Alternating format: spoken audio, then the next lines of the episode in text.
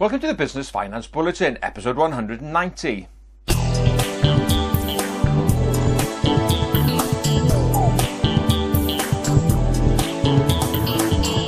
Welcome again to the latest Business Finance Bulletin. With me, Rob Warlow from Business Loan Services, the commercial finance expert.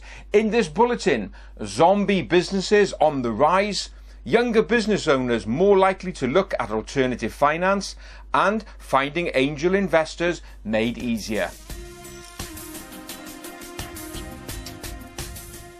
More businesses are classifying themselves as being in serious financial distress. Well, that's the findings from the latest red flag report undertaken by Begbies Traynor. This quarterly report for quarter 3 2017 has revealed that there are 448,011 businesses which say they are in significant financial distress.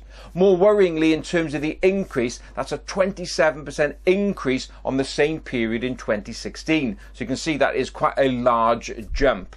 Now, more worryingly, of those 448,000 businesses, Begbies Traynors estimates that 250,000 of those are classified as zombie businesses. Now, what is this term zombie businesses? Well, zombie businesses are businesses that are literally just hanging on by their fingertips. They are in limbo land. They don't have sufficient cash or working capital to fund growth, and so they've stagnated. Many of them are also heavily indebted and are so vulnerable to increases in interest interest rates. Now, this report was carried out before the recent increase in rates, and whilst I don't think a quarter of a percent uh, increase is going to be enough to tip these businesses over, well, another increase may just do that.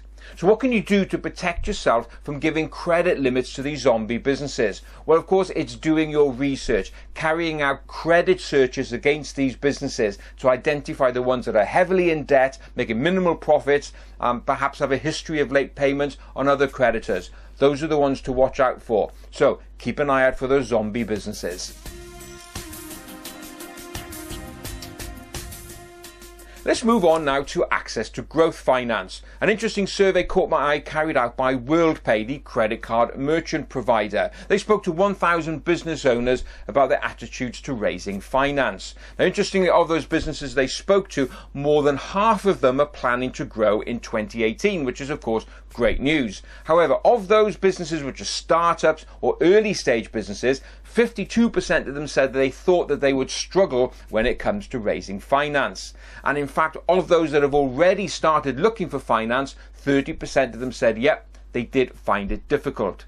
Now, the survey also identified an interesting age gap. Um, business owners aged 44 and below were more than prepared to look outside of the traditional bank finance, yet they were prepared to look at crowdfunding, peer to peer lending, and all the other alternative sources of finance older business owners, older entrepreneurs really were just stuck on bank loans only. So if the bank said no, that would be it. They wouldn't look elsewhere. But of course, we know there are plenty of alternatives.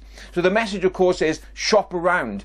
Don't just default to the bank. Take a look at all the different crowdfunding, invoice discounting, and asset finance facilities that are available. There's a lot more than just going to the bank. If you do have growth plans and you want to chat them through about the different sources of finance you may be eligible for, don't forget, just drop us an email, info at businessloanservices.co.uk, and either myself or one of the team will be more than happy to have a chat with you. Staying with the theme of alternative sources of finance, one growing source of finance is equity. Now, particularly among startups and high growth businesses, many of them are thinking, I can sell shares or equity in my business in order to raise cash. But of course, the problem for many business owners is how do I get hold of potential investors? How do I get in front of them? Well, there are lots of angel investors out there. Now, angel investors are typically entrepreneurs who have been there and done that, got cash sitting there now, ready to invest into growing businesses that excite them and businesses that are looking for help and support and advice from them. But equally, they have a problem as well. How do I get in touch with businesses that need my cash and expertise? Well, there's a trade body called the UK Business Angel Angels Association, and they've recognised this problem of marrying people up, particularly where um, angel investors have got smallish pots and want to co-invest with other angel investors. Well, what the UK BAA have done, they've established a platform called DealShare. Now, what it is, um, if you're looking to raise equity, you need to find a member of that association who can introduce you to the association. You'll get listed on the platform, and then investors there will be able to see what opportunities are available and they can club together. To get listed on the site, there's no fees. Um, deal size are looking for a minimum of £100,000 up to a maximum of £3 million.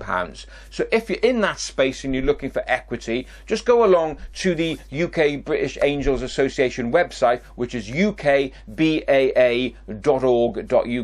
and there you'll find information on how you can access that scheme.